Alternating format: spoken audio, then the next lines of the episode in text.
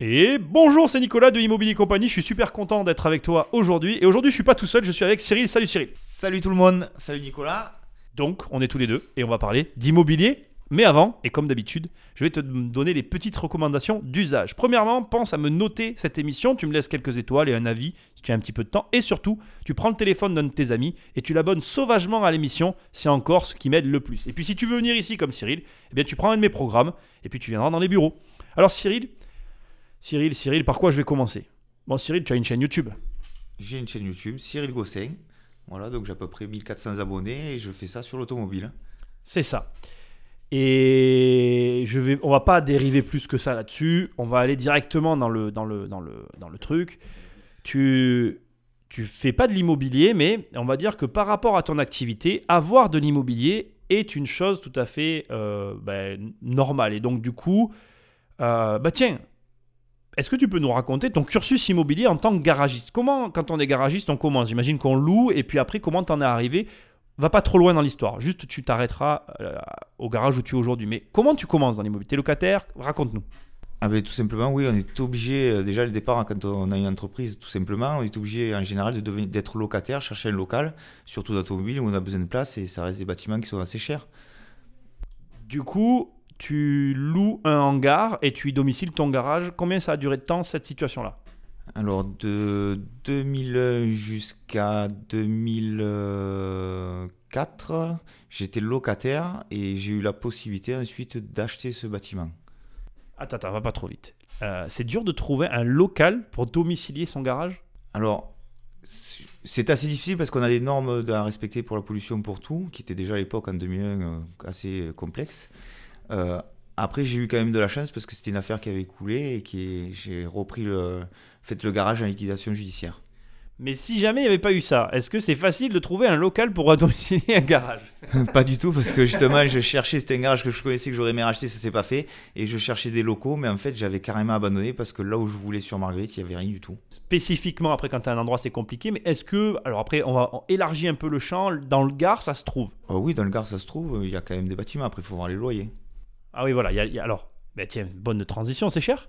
Je pense que c'est assez cher. J'ai pas la je sais pas exactement les prix, mais quand euh, on entend ce que d'autres garagistes payent en location, c'est relativement cher. Euh, après, l'automobile dit tout le monde c'est bon, on gagne de l'argent. C'est c'est pas forcément vrai non plus. Quoi. Les marges sont de plus en plus réduites. Ok, bon, ça, c'est ton problème, j'ai envie de te dire. Moi, ce qui m'intéresse, c'est le loyer. Non, les, les loyers sont assez chers. On a besoin de place quand même. Et Eh oui, oui, c'est c'est le fond du problème d'ailleurs. Euh, quand tu me dis c'est compliqué, attends, juste je veux revenir là-dessus, tu me dis c'est compliqué de trouver, tu, toi tu étais ciblé sur ton village Marguerite, mais est-ce que tu penses que malgré tout tu aurais pu aller ailleurs, tu vois, c'est compliqué euh, dans quelle mesure Par exemple, une ville comme Nîmes c'est plus simple ou c'est compliqué partout? Non, en fait, techniquement, je pense que c'est plus compliqué sur Nîmes parce qu'on est, c'est que du centre-ville. Alors aujourd'hui, les garages, si on regarde, de plus en plus euh, ont disparu. C'est mal situé euh, et pas toujours par rapport à ce que ça génère comme pollution ou quoi que ce soit, ou désagrément vis-à-vis des voisins. C'est plus facile de justement de s'excentrer d'un centre-ville euh, ou en zone artisanale, enfin commerciale dans, dans les villes après. hein. T'avais regardé euh, sur Nîmes et les grandes villes? Non. Enfin, j'ai dû, dû regarder à l'époque. Maintenant, euh, j'étais vraiment enfin, mon objectif, c'était plus Marguerite. C'est intéressant parce que du coup on est vraiment typiquement sur une société qui est liée à l'immobilier, j'ai envie de dire, dans ce que tu es en train de dire. C'est-à-dire que si tu trouves pas l'infrastructure qui peut accueillir ton activité, presque tu peux rien faire. C'est ça. On peut rien faire si on n'a pas l'infrastructure euh, suffisante. Fait. Après, on peut partir. C'était petit. Mon premier local était assez petit quand même, mais, mais on a besoin d'un minimum de superficie d'un agrément pour pouvoir travailler. quoi. C'est vraiment intéressant. Alors du coup, bon, on avance dans l'histoire. Allez, on- je, je te laisse champ libre. Là, tu t'installes à Marguerite après et tu achètes donc. Donc en 2004, je crois que c'était ça, j'ai acheté les, locaux où j'étais, où on a continué à évoluer, et ensuite jusqu'en 2007, où là j'ai encore déménagé sur un autre, euh, où on a carrément acheté un terrain.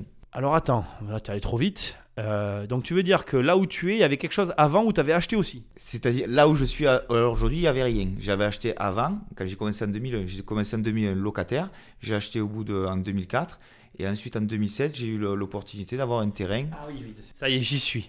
C'est moi qui me suis pas branché, désolé. ça y est, j'y suis. Bon, on va, on va se rester là où tu es actuellement, là, là où tu as, construit, là où tu es? Oui, là j'ai construit. Alors, j'ai j'ai une question à, à te poser. Euh, Est-ce que elle est, elle est, je connais déjà la réponse, mais j'ai besoin de te la poser. Est-ce que l'investissement euh, nécessaire à ton activité technique, tu l'aurais fait si tu n'avais pas été propriétaire à la même échelle que celui que tu as fait en étant propriétaire? Au niveau de, de, de ce qu'on a besoin pour travailler dans le garage. Actuellement, dans ton garage actuel. Oui, on est, on est quand même obligé de le faire. Après, ce qu'il y a, c'est que je. Arrivé au moment de payer un loyer à fond perdu, ça m'a jamais intéressé. Donc dès que j'ai l'opportunité de pouvoir acheter quelque chose pour plus tard, je le fais et qui me sert de toute manière pour mon travail. quoi.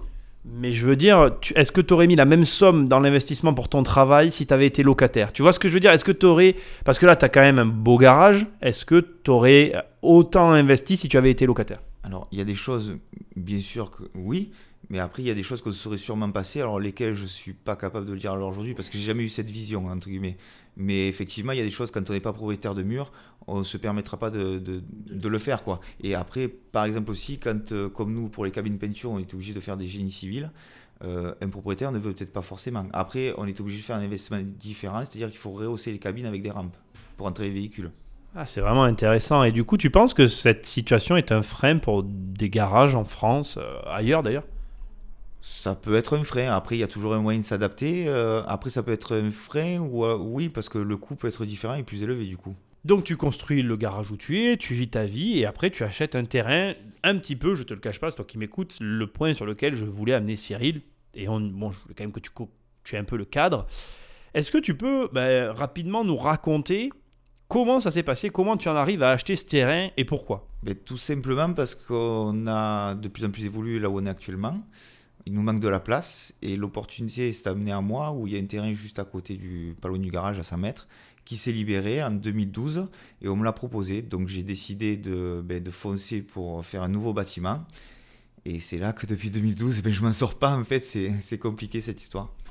Alors, on va essayer, euh, on va essayer de, Alors, je cherche pas à rentrer dans la vie privée de Cyril et c'est pas ton but à toi non plus. Ce qui est intéressant et ce qu'on va, on va essayer de faire, on va essayer de faire deux choses. D'abord, toi, si tu m'écoutes et que tu es un financier, tu m'envoies un mail et je te mettrai en contact avec Cyril parce que on est à la recherche d'une solution. On va pas s'en cacher. Comme on est une famille, on doit s'aider. Bon, ça c'est la première chose. Deuxième chose, et très important. Au départ, la banque te dit oui. Moi, c'est ça que j'ai envie de te dire. La banque te dit ok, on part sur ce projet. T'achètes le terrain. Et là, qu'est-ce qu'elle te dit ensuite? Mais en fait, la banque tout simplement m'a prêté pour acheter le terrain sans permis de construire, en me disant oui, on vous suivra pour le projet. Et c'est à ce moment-là que la crise euh, est arrivée, la crise financière dans le monde, en où ça a été difficile pour tout le monde. Et du jour au lendemain, en fait, il y a eu un rachat par la banque d'une autre, en fait, bref.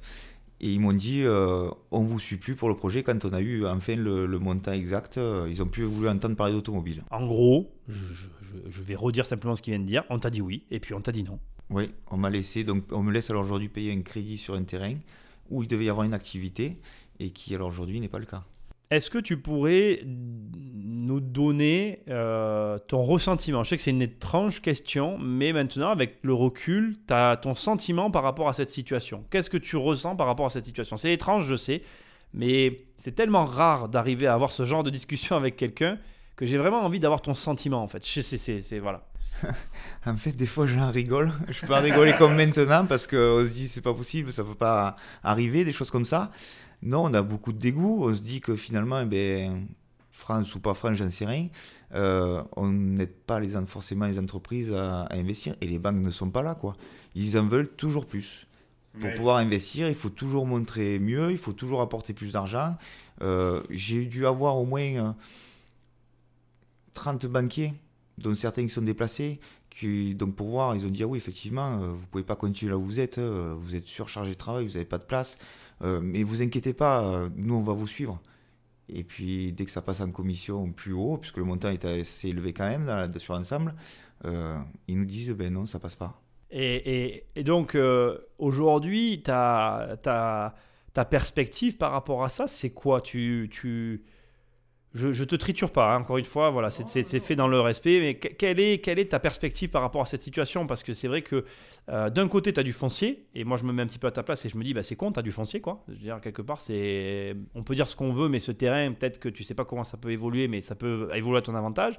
Et d'un autre côté, tu as un coût à supporter qui, doit à un moment donné te faire bouger quoi. Ah, c'est sûr que le coût à supporter, il est, pas petit, quoi. Ça fait une charge vraiment supplémentaire euh, qui, qui est improductive, en fait. hein. Mais dans mon objectif alors aujourd'hui, donc on met tout en stand-by, à savoir que j'ai quand même annulé deux permis de construire. parce qu'on reçoit cette fameuse taxe au bout d'un an qu'on a acceptation et même qu'on est construit ou pas, donc euh, l'anciennement TLE quoi. Euh, et mon objectif est que ben, je vais, je sais pas ce que je vais faire exactement. J'ai, on essaie de, de, voir sur d'autres, d'autres visions, soit si on a possibilité de, de, créer plusieurs petits bâtiments pour de la location, ou si ben, je garde le bâtiment où je suis actuellement pour laisser les ateliers et on crée un accueil avec un hall là-bas parce que j'en ai besoin. C'est-à-dire que faire deux, sites, quoi, puisqu'on est, encore une fois, je le dis, à 5 mètres d'écart, on n'est pas bien loin. Oui, oui, c'est genre euh, juste en face. Hein. Bon, tu peux pas voir euh, sur des émissions radio, mais c'est comme si je te disais, euh, tu es dans une rue, tu traverses et c'est juste en face. Alors, ce qui est quand même marrant, alors aujourd'hui, je ne suis pas vendeur, par contre, ça, je me refuse de le vendre. Je ferai tout pour regarder tant que je peux payer. Mais, alors, par contre, on a beaucoup de monde qui vient nous voir pour nous l'acheter, quoi. c'est ça, c'est un terrain vierge, surtout qu'il y en a plus sur Marguerite. bon, il fait quand même 4500 mètres carrés, donc c'est pas un petit terrain. Mais alors aujourd'hui, non, je ne le vendrai pas. C'est vrai que je préfère le garder quand même, même si je fais pas ce que je comptais faire dessus. C'est super intéressant, c'est ce que je te disais, cette, cette, espèce de dualité entre le coût et l'opportunité que tu détiens dans les mains, et c'est compliqué à gérer.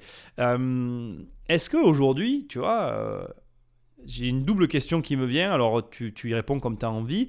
Euh, qu'est-ce que tu conseillerais à quelqu'un du coup qui s'apprêterait à s'engager sur un projet bah, un petit peu du même ordre que toi, un petit peu ambitieux, j'ai envie de dire. Et est-ce que toi, tu referais les choses de la même manière? Je pense que je referais de la même manière. Moi, après, c'est un caractère en fait. Moi, j'ai toujours pris des risques entre guillemets. Euh, j'ai toujours vu de l'avant. Alors, même si alors aujourd'hui, je vais moins vite que ce que je l'ai fait au début, mais moi, je dis quand on a une chance qui s'offre à nous, qu'on a une opportunité, il faut savoir la saisir et après, il faut être comme alors aujourd'hui, être capable d'attendre euh, le temps qu'il faut pour que ça se fasse. De toute manière, je me dis que dans quelques années, il y aura... j'arriverai toujours à en faire quelque chose. C'est voilà, c'est, que partie remise. Maintenant, ça, ça m'a engagé des frais que j'ai dû, euh, ben, j'ai pas eu le choix. Mais j'ai tenté. Après, il faut pas avoir de regrets dans la vie, dans ce qu'on fait. Et de toute manière, moi, pour moi, même si je, je suis garagiste, alors aujourd'hui, je pense que d'avoir des murs ou des, des, des terrains, quoi, des biens physiques, euh, c'est une chose qui est sûre encore et qu'on le veuille ou pas. Qu'est-ce que tu penses des banquiers avec cette expérience maintenant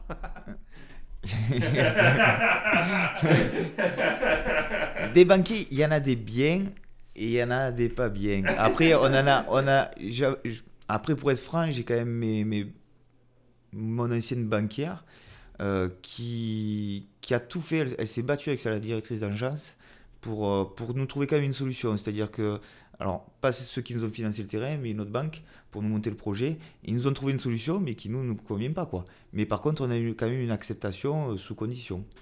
Donc après, les banquiers, il y en a qui sont bien parce qu'ils vont se déplacer, ils vont donner leur personne, c'est-à-dire ils vont monter au créneau, ils vont aller se battre euh, en commission de façon à, à prouver que c'est viable et tout. Maintenant, il y en a qui disent oui, euh, ils font entre guillemets les beaux, ils font les beaux, mais derrière ils font rien de plus et, et puis ils nous laissent de côté, ils oublient et puis quand on les rappelle, oui, on s'en occupe, euh, mais ça s'arrête là en fait. Est-ce que cette expérience-là, elle a une influence? Si par exemple, là je te disais, bon ben Cyril, c'est parti, euh, on va acheter un bâtiment ensemble, est-ce que tu penses que cette expérience que tu as eue, précisément celle-ci, elle influencerait d'autres ben, potentiels projets? Ouais, alors aujourd'hui, je je fais plus attention. C'est-à-dire que j'hésite un peu plus quand même à faire certaines choses. Parce que, après, j'ai quand même ce terrain à payer aujourd'hui qui me rapporte rien, donc que je finance euh, tout seul. Donc c'est vrai que derrière, euh, je, fais attention à beaucoup plus de choses. Et, et, je suis plus à la crainte que ça me refasse la même chose. Qu'on le veuille ou pas, oui. Mais c'est pas forcément une obligation. Je suis certain qu'on peut rebondir sur d'autres choses et qui ne se passeront pas du tout comme ça. Ouais, ouais je vois, c'est intéressant. Alors, il y a une chose amusante, j'ai envie de la souligner maintenant, après cette question-là. Tu le sais pas. Ma femme se fout beaucoup de ma gueule parce que je suis incapable d'acheter une voiture. Mais euh, ça fait. D'ailleurs, toi, tu le, sais, tu le sais un petit peu aussi parce que ça fait un moment que je te dis que je vends ma bagnole et, c'est très compliqué pour moi. Et toi, tu as une certaine. Euh, tu, as du coup, ben, inhérent à cette expérience, un petit frein avec de l'immobilier. Je pense que euh, de nous deux pourrait sortir quelque chose d'intéressant. J'aimerais simplement que tu partages du coup avec les gens qui nous écoutent. Euh, des, petits conseils sur les voitures. Parce que, bon, déjà, moi j'en ai besoin. comment acheter une voiture et comment un garagiste qui, du coup, sait un petit peu gagner de l'argent avec les voitures, comme moi je sais gagner de l'argent avec l'immobilier, comment toi tu abordes l'achat d'une voiture? Alors, moi je suis un peu. Attends, je te coupe. Et est-ce que tu fais un crédit ou pas pour acheter une voiture aussi? J'en profite pour la glisser celle-là. Bon, après, effectivement, on a des crédits sur beaucoup de voitures euh, quand même, parce qu'on peut pas tout avoir et ça nous sert de fonds de roulement, entre guillemets aussi, euh, selon les prix des voitures.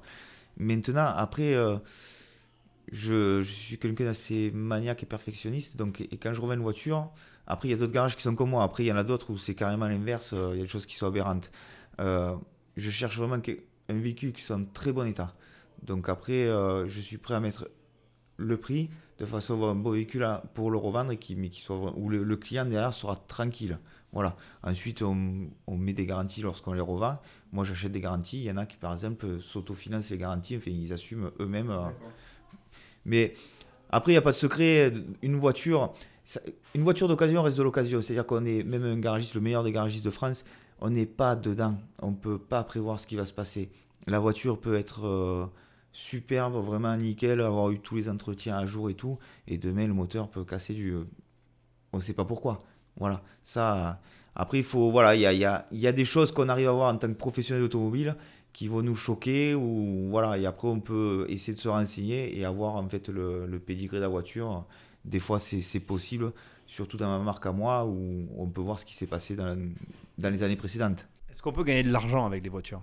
Alors oui on peut en gagner maintenant c'est il y en a qui sont très bons pour ça je suis loin d'être le meilleur mais effectivement il y en a qui gagnent très bien leur vie avec de la voiture d'occasion. D'accord.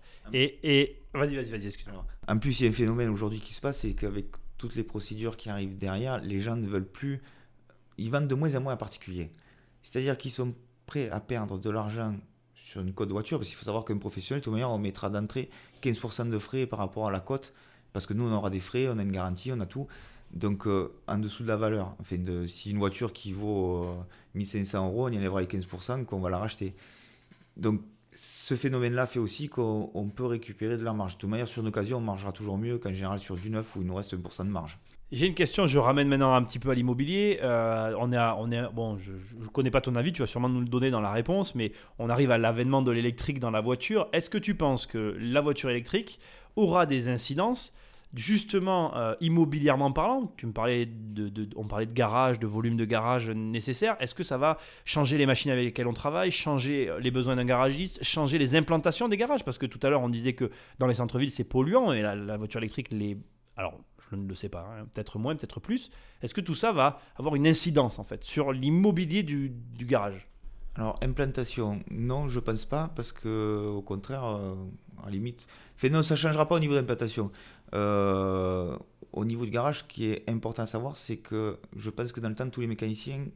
Déjà, alors aujourd'hui, on a des formations obligatoires, c'est-à-dire que certaines personnes peuvent toucher l'électrique et d'autres ne, pourront- ne peuvent pas le toucher. Il faut savoir qu'il y a un gros voltage dedans, selon l'intervention qu'on a à faire, euh, c'est c'est pas donné à tout le monde. Alors il y en a qui le feront sans, sans agrément, mais tu prends même un contrôle technique si le, le- le contrôleur technique n'a pas l'agrément pour l'électrique, il ne peut pas faire une voiture euh, électrique au contrôle technique. Il ne pourra pas passer dans son centre. C'est une réalité. Après, c'est sûr que c'est complexe, c'est surtout pour des normes de protection de, de la personne. Et, et c'est différent d'un moteur, ce n'est plus mécanique, c'est ça passe à travers des fils, c'est c'est de l'électronique. Et donc, est-ce que ça va changer, tu penses, les garages du coup À l'intérieur, il va y avoir de nouvelles machines? Alors oui, euh, ça existe déjà. euh, donc effectivement, on a besoin de nouveaux matériels. Par contre, le matériel est assez cher. Mais, et, et alors aujourd'hui, de toute manière, les formations ne sont pas encore suffisantes. Et dans le temps, il arrivera aussi beaucoup de formations. Et les formations nous coûtent très cher. Genre, je t'amène une Tesla, tu, tu sais la réparer Impossible pour nous. J'adore. Si, je peux te faire une crevaison, euh, je peux te changer les balais d'essuie-glace, voilà. Non, non, mais en plus, euh, même déontologiquement, on n'a même pas le droit puisqu'on n'a pas d'agrément. Ah oui, il faut un agrément, je savais même pas, tu vois.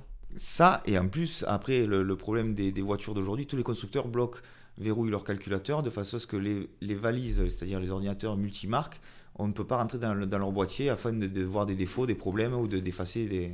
Ouais, ça devient un métier compliqué, quoi. Ah non, c'est un métier beaucoup plus compliqué qu'avant, je pense, euh, et ça n'a pas fini de changer. D'accord. Et, et du coup, je, je me permets de te faire la remarque euh, en direct. Enfin, on n'est pas en direct, mais bon, bon, tu as compris. Euh, là maintenant, euh, tu penses pas justement, alors je reviens à ton projet immobilier de terrain, que justement, au vu du chemin que prend l'immobilier, changer de domaine avec ce projet serait peut-être une manière pour toi de te diversifier? Ah, certainement, c'est sûr que je pense que pour l'électrique, on va avoir un gros changement d'ici 10 ans, je pense. Ou au niveau des, des normes ou des voitures, enfin de- du matériel qu'on va avoir besoin. Et effectivement, je pense que c'est un créneau qu'il faudra pas rater. Parce que même si je trouve, je suis pas pour l'électrique forcément à 100% à l'heure aujourd'hui, euh, il y a plein d'inconvénients que tout le monde en parle, de toute manière, on le sait. hein. Euh, mais on sera obligé de prendre ce cap si on veut s'en sortir, même dans les garages automobiles. Donc pourquoi pas, oui, investir, attendre et sur ce terrain, peut-être dans 10 ans, faire quelque chose lié vraiment à l'électrique, puisque ce sera vraiment en plein, en plein, mouvement, en pleine expansion et bien intégré. Et, voilà, Mais après, encore une fois, le coût va monter, quoi. Voilà. Cyril, pour finir, j'aimerais bien que tu te serves de ton expérience euh, immobilière pour donner un conseil, si tu en avais un à donner là. Qu'est-ce que tu dirais euh, à une personne, euh, comme je te disais tout à l'heure, tu vois, je t'ai demandé si tu referais la même chose. Aujourd'hui, tu m'as dit que tu étais plus maniaque, plus attentif. Tu regardes quoi? Par exemple, si demain je te présentais un projet immobilier, tu regarderais quoi dans le projet pour te dire ben, je le fais ou je le fais pas? Après, je pense. Alors, moi, je pars toujours sur une première impression. C'est-à-dire que je suis plus réticent aujourd'hui à, certains projets ou quoi. Mais moi, à chaque fois que j'ai acheté quelque chose pour investir ou quoi, entre guillemets, on, on me l'a proposé. Donc, c'est-à-dire que si demain, on venait à me reproposer quelque chose, je dis pas que je foncerai pas de suite. Après, c'est le coup de cœur, ce qu'on appelle. C'est comme dans l'automobile, en fait. Euh, quelqu'un qui voit une voiture, s'il a un coup de cœur, il fera tout pour l'acheter. Ouais, d'accord. Et après, ça permet justement de passer un cap. Alors, il faut quand même réfléchir parce qu'une voiture, demain, ne nous convient pas, on la revend euh, de suite. C'est pas, pas le problème, c'est pas les mêmes sommes non plus. Si, après, sauf selon dans quelle marque on tape, mais mais derrière l'immobilier, après, il faut, faut, quand même se poser les bonnes questions et il faut regarder le côté aussi remboursement, voir si on est capable. Parce que ça, c'est quand même euh, une chose importante. Il faut regarder si on est capable d'assumer. Comme moi, alors aujourd'hui, je l'ai regardé un petit peu, mais voilà, on l'assume. Voilà, il faut être conscient qu'il faut derrière assumer. J'ai j'ai une vie, j'ai un garage à faire tourner, j'ai une famille, donc tout ça, il y a des coûts supplémentaires. Et derrière, il ne faut pas tout, tout, tout louper à cause d'une envie et d'une opportunité non plus. Je, suis obligé de rebondir sur ce que tu viens de dire. Tu penses qu'à l'époque, tu n'as pas assez regardé cet aspect de je vais devoir l'assumer. Toi, tu l'avais peut-être vu, bon, bah, c'est là où tu allais travailler, donc tu te voyais ce que tu allais gagner. Tu n'as pas regardé, si jamais ça se fait pas, eh ben, euh, qu'est-ce que je vais devoir payer? Si, Je l'ai regardé vite fait, mais en fait, dans ma logique, c'est que comme on a, toujours, on a toujours avancé, on a fait des très grosses progressions, parce que même sur ce terrain, si je fais un projet, il y a, y a une différence il est dit, c'est écrit, tout le monde dans les calculs, dans les chiffres qui sont faits. Du moment où je déménage de bâtiment, que j'en refais un plus grand, je prendrai 20% de chiffre d'affaires supplémentaire. C'est une obligation. C'est pour tout le monde pareil. Là, aujourd'hui, on perd de l'argent euh, tous les jours parce que je manœuvre, parce qu'on n'a pas de place, pour un refus du travail. Voilà.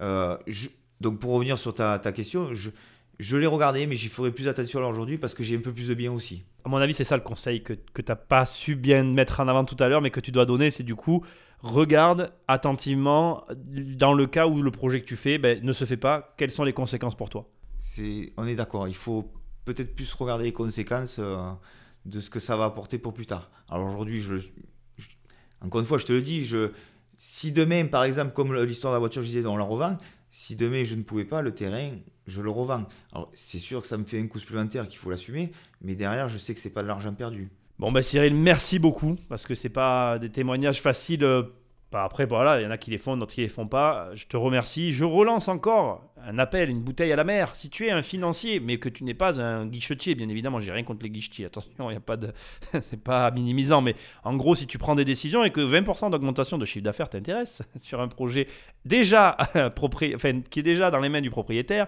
eh bien tu m'envoies un mail et tu sauras me trouver. Et donc je te redonne les usages habituels avant la fin, la note, les étoiles pour ben, faire ressortir cette émission. Hein. ça prend quelques secondes pour toi, ça m'aide beaucoup. Et ce qui m'aide le plus, c'est que tu abonnes sauvagement un de tes amis sur son téléphone à cette émission. Pense à aller sur le site pour prendre un programme si tu veux venir ici à ton tour. Je te dis à très bientôt. Salut